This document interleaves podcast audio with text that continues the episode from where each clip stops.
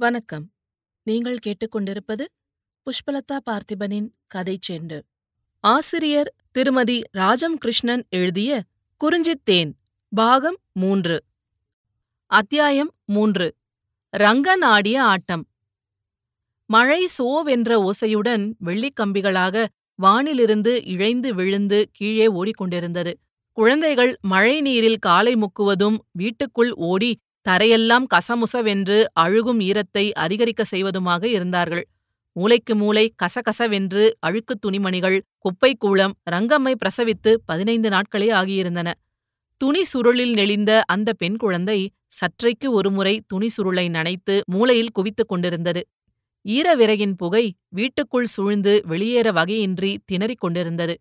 வீட்டு வேலையில் பாருவுக்கு பொறுமையே குறைந்திருந்தது. இப்போது அது வசமாக பிடித்துக் கொண்டு விட்டது அவளை. மழை நாளில் அவள் திறந்த வெளியில் நின்று வேலை செய்வதற்கில்லை. மழைதான் ஆகட்டும். ஒரு நாளா இரண்டு நாளா? வானந்தான் பொத்துக் கொண்டதோ? ஆணி பத்து தேதியில் பிடித்த மழை புரட்டாசி பிறந்தாயிற்று. விடவில்லை. மலை முகடுகளில் கார் மேகங்கள் வந்து தங்குவது உண்டு. தனக்கு தங்க இடம் தந்த நன்றிக்காக மேகங்கள் மழையாகப் பொழிந்து மலையன்னைக்கும் பசும் பட்டாடை போர்த்து மகிழ்விப்பதுண்டு ஆனால் இந்த ஆண்டு இப்படி கொட்டுகிறதே? அவள் நினைவு தெரிந்து இதுபோல் நீண்ட மழை கண்டிருக்கவில்லையே. கதிரவன் எங்கேனும் ஓடி ஒளிந்துவிட்டானோ வெறிக்காற்றுக்கு அஞ்சி தலை நீட்ட மறைந்திருக்கிறானோ? இந்த பிரளய மழையில் அவளுடைய இளம் பயிர்கள் எப்படி இருக்கின்றனவோ? அவள் விளைநிலத்தின் பக்கம் சென்று ஒரு மாசமாகிவிட்டது. ரங்கம்மை பிரசவம் வீட்டு வேலை எதிர் வீட்டில் மாமன் உடல் நலிவு மழை எல்லாம் கவிழ்ந்து அவளை வீட்டோடு வளைத்து விட்டன தூற்றலுடன் கிழங்கு வயலில் களை எடுத்துவிட்டு வந்தவள்தான். அம்மைக்கு உடம்பு சரியில்லை என்று ரங்கம்மையின் மகள் வந்துதான் அழைத்தாள். ஒரு மாசம் கணவன் வீட்டுக்கே வராமல் அவளை மறந்திருந்த நாட்களிலெல்லாம் கூட அவள் இப்படி அமைதி இழந்ததில்லை. அவளுக்கு மண்ணைத் தவிர உலகில் வேறு மகிழ்ச்சி தரக்கூடிய இன்பம் இரண்டு மக்கள்தாமே. மண் உயிர் கொடுக்கிறது உரம் கொடுக்கிறது உணவு கொடுக்கிறது. ஒரு நாள் அந்த மண்தான் உயிர்களையும் தன்னுள் அடக்கிக் கொள்கிறது. வாழ்விலே மண்ணை பற்றிய நினைவு எழாமல் அவள் மனம் பட்டாம்பூச்சி போல் பறந்து திரிந்து வர இளமை மோகத்திலே புது காதலின் கவர்ச்சியிலே கனவு வலை பின்னியதுண்டு. அந்த வலையிலே தெய்வ மைதானத்து மொட்டைக்கல் விழுந்து சின்னாபின்னப்படுத்திய பின் அவள் உள்ளம் மண்ணின் ஆசையில் படிந்தது. அருமை மக்களைப் போல் அவள் பேணிய பயிர்கள் கருணையற்ற மழையில் எப்படி கலங்கி சாய்ந்திருக்குமோ ரங்கம்மையின் கணவன் கோணியை மடித்து தலையில் போட்டுக்கொண்டு தினமும் ஒரு நடை போய் வருவான். அவனிடம் தினமும் அவள் கேட்கும் கேள்வி இதுதான். பயிர் எப்படி இருக்கிறதண்ணா? பத்திரமாக இருக்கிறதண்ணி அண்ணன் ஆயிரமாயிரமாய் குத்தகை எடுத்து போட்ட கிழங்கு உன் கிழங்குக்கு ஈடு வராது என்று அவன் சிரிப்பான். அடுத்து வாயிலில் நிற்கையிலோ ஜோகி ரங்கியின் பையனை தூக்கிக் கொண்டு உள்ளே வருகையிலோ அவள் அதையே கேட்பாள். மாமனை பற்றிய விசாரணை கூட அடுத்தபடித்தான் அன்னிக்கு இதே கவலை என்று ரங்கம்மையின் கணவன் அன்று குறுக்கிட்டு நகைத்தான். ஜோகி அண்ணனுக்கும் பயிர்தான் பிள்ளைகள். இந்த அன்னிக்கும் பயிர்கள் அப்படியே. என்று ரங்கம்மையும் சிரித்தாள். ஜோகிக்கு அவள் பேச்சு சற்றே வேதனை அளித்தாலும் விட்டுக் கொடுத்து கொள்ளாமல் ஆமாம் அதற்கென்ன? பயிரை பிள்ளைகளாக வைத்துக் கொள்வதில் ஒரு தப்பும் இல்லை. மண் தாய் பயிர் பிள்ளைகள் என்றான். பிறகு பாரு கேட்ட கேள்விக்கு கால்வாய் கரைந்து தண்ணீர் தேங்கியிருந்தது. மண்ணை வெட்டி போட்டேன். மழையும் தண்ணீரும் அதிகந்தான் என்ன ஆகுமோ?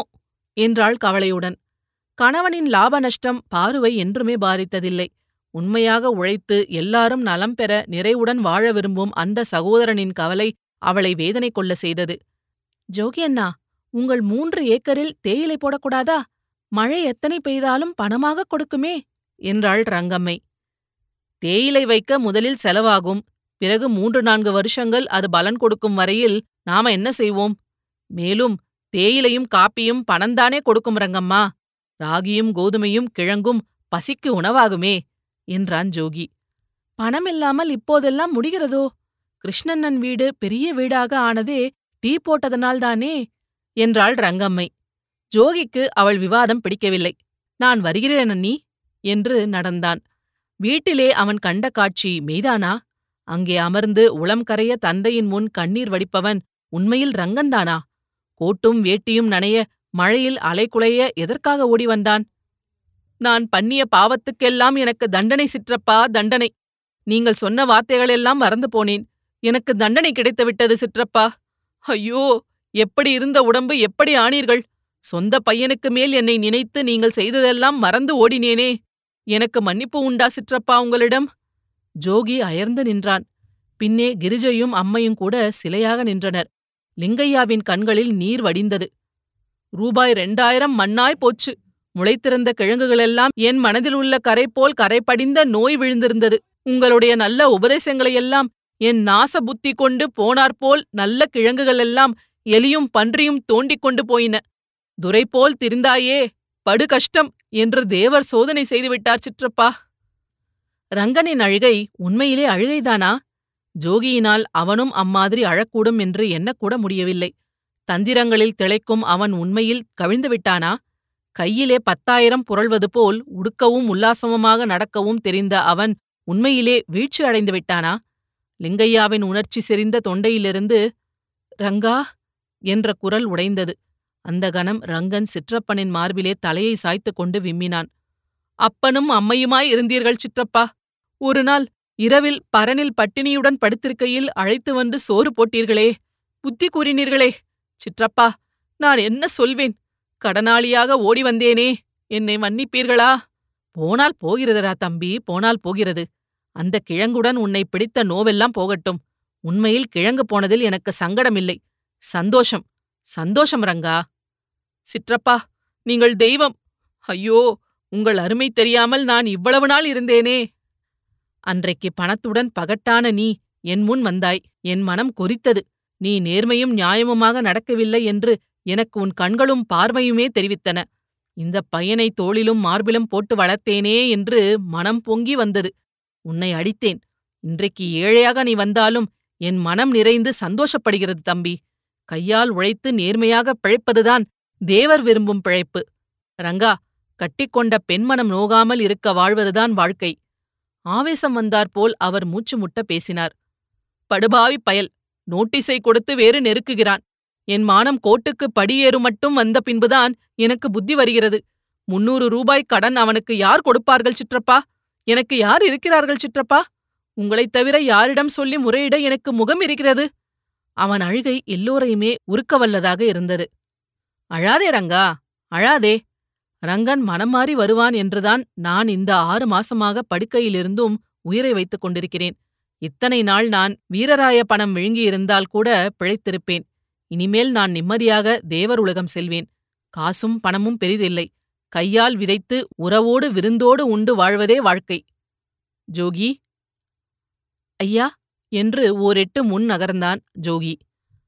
அண்ணன் வீட்டுடன் வந்துவிட்டான். இனிமேல் ஒரு குறைவும் இல்லை. பால்மனையில் என் பை வைத்திருக்கிறேன். எடுத்து வா என்றார். ஜோகியின் முகத்தை இருள் கவ்வியது. மாதி இடி விழுந்தவள் போல ஆனாள். என்ன இது? நியாயமா இதெல்லாம்? என்றாள். ஓர் அவசரத்துக்காக அரும்பாடுபட்டு சேர்த்த பணம் அது. இருநூற்று ஐம்பது ரூபாய் உண்டு. அதையும் பறித்துச் செல்லவா வந்திருக்கிறான். மாதியினால் ஒப்ப முடியவில்லை.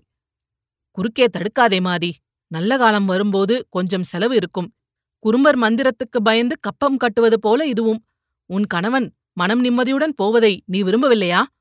என்றார் லிங்கையா இப்படி பேசி பேசித்தானே என்னை அடியோடு அடக்குவீர்கள்? கண்ணீர் தழும்ப முணுமுணுத்துக் கொண்டு உள்மனைக்கு நகர்ந்தாள். உடனே திரும்பியவள் சட்டென்று. அவர்கள் பூமியை விற்றோ அடமானம் வைத்தோ வாங்கட்டுமே என்றாள். லிங்கையாவின் விழிகள் அசைவற்று நின்றன. உள்ளம் படப்படத்து பலவீனம் முகத்தில் காட்டியது. என்ன பேச்சு பேசுகிறாய்? குழந்தைகளுடன் ரங்கை சாப்பிடும் பூமியை பிடுங்குவதா? ஒரு சதுரம் ஆசையாக பாரு தாயாக பிள்ளையாக நினைக்கும் மண்ணை பிடுங்கலாமா? இந்த புத்தி உனக்கு எப்படி வந்தது? ஜோகி பையை எடுத்து வந்தான். லிங்கையா ஒவ்வொரு பணமாக எண்ணினார். தலைப்பக்கம் வைத்துவிட்டு ரங்கா இன்று இரு இங்கே நாளைக்கு போகலாம் நீ என்றார். இரவு மாதி என் வட்டிலை எடுத்து வை என் பையன்களுடன் நான் இன்று உட்கார்ந்து உண்ணப் போகிறேன் என்றார் அவர். மாதியின் மனத்தில் இன்னதென்று விவரிக்க இயலாத பீதி உண்டாயிற்று. வேண்டாமே என்றாள். கிரிஜையை அழைத்து பாருவை அழைத்து வர பணித்தார். மகனே இங்கு வா. மகன் வீட்டோடு வந்துவிட்டான் இனி உனக்கு ஒரு குறையும் இல்லை. என்று ஆசி மொழிந்தார். பாரு அவர் கண்களில் தெரிந்த அசாதாரண ஒளியைக் கண்டு கலங்கி நின்றாள். அந்த நாடகக் காட்சியில் அவரே உயிர் பாத்திரமாக அன்றிரவு பேசினார். மறுநாள் காலையில் ரங்கன் பணத்தை எண்ணி பெற்றுக்கொண்டான் பணத்தை விட்டெறிந்துவிட்டு வந்து விடுகிறேன் சிற்றப்பா. நான் கோட்டேறாமல் காப்பாற்றிய தெய்வம் நீங்கள் என்று விடைபெற நின்றான். சிற்றப்பனின் கண்கள் ஒளிர்ந்தன. இருதயம் மலர்ந்திருந்தது. ஆசி கூறி அனுப்பினார். வானம் கனத்து மழையுமின்றி வெயிலுமின்றி சோகத்திரை விரிந்திருந்தது. மாதியும் கிரிஜையும் ஜோகியும் ரங்கன் செல்வதை வாயிலில் நின்று பார்த்தார்கள். எட்ட எட்ட விலகி வெள்ளை புள்ளியாக பாதையில் சென்று சரிவில் இறங்குகையில் பள்ளத்திலே வடக்கிலிருந்து வந்த மேகப்புகை குவிந்தது. அவனை விழுங்கியது. ஏதோ கலிபுருஷன் தன் கூலியைப் பெற்றுக்கொண்டு செல்வதைப் போன்ற உணர்வுடன் அவர்கள் திரும்பினார்கள். ஜோகி தந்தை கண்ணயர்வதைக் கண்டவனாக சாக்கை போட்டுக்கொண்டு ஒரு பெருமூச்சுடன் விளைநிலத்தை நோக்கி கிளம்பினான். கிரிஜையும் மாதியும் வீட்டு பின்புறம் இருந்தனர். சற்றைக்கெல்லாம் மாதி என்ற ஈனஸ்வரம் வந்தாற்போல் மாதிக்கு கேட்டது. பரபரப்புடன் அவள் நனைத்த துணியை போட்டுவிட்டு வரும் முன் அந்த மூச்சு நின்றுவிட்டது. இத்துடன் இந்த அத்தியாயம் நிறைவடைகிறது. இதுபோல பல சுவாரஸ்யமான கதைகளைக் கேட்க கதை செண்டு சேனல்ல மறக்காம லைக் பண்ணுங்க கமெண்ட் பண்ணுங்க ஷேர் பண்ணுங்க சப்ஸ்கிரைப் பண்ணுங்க. நன்றி.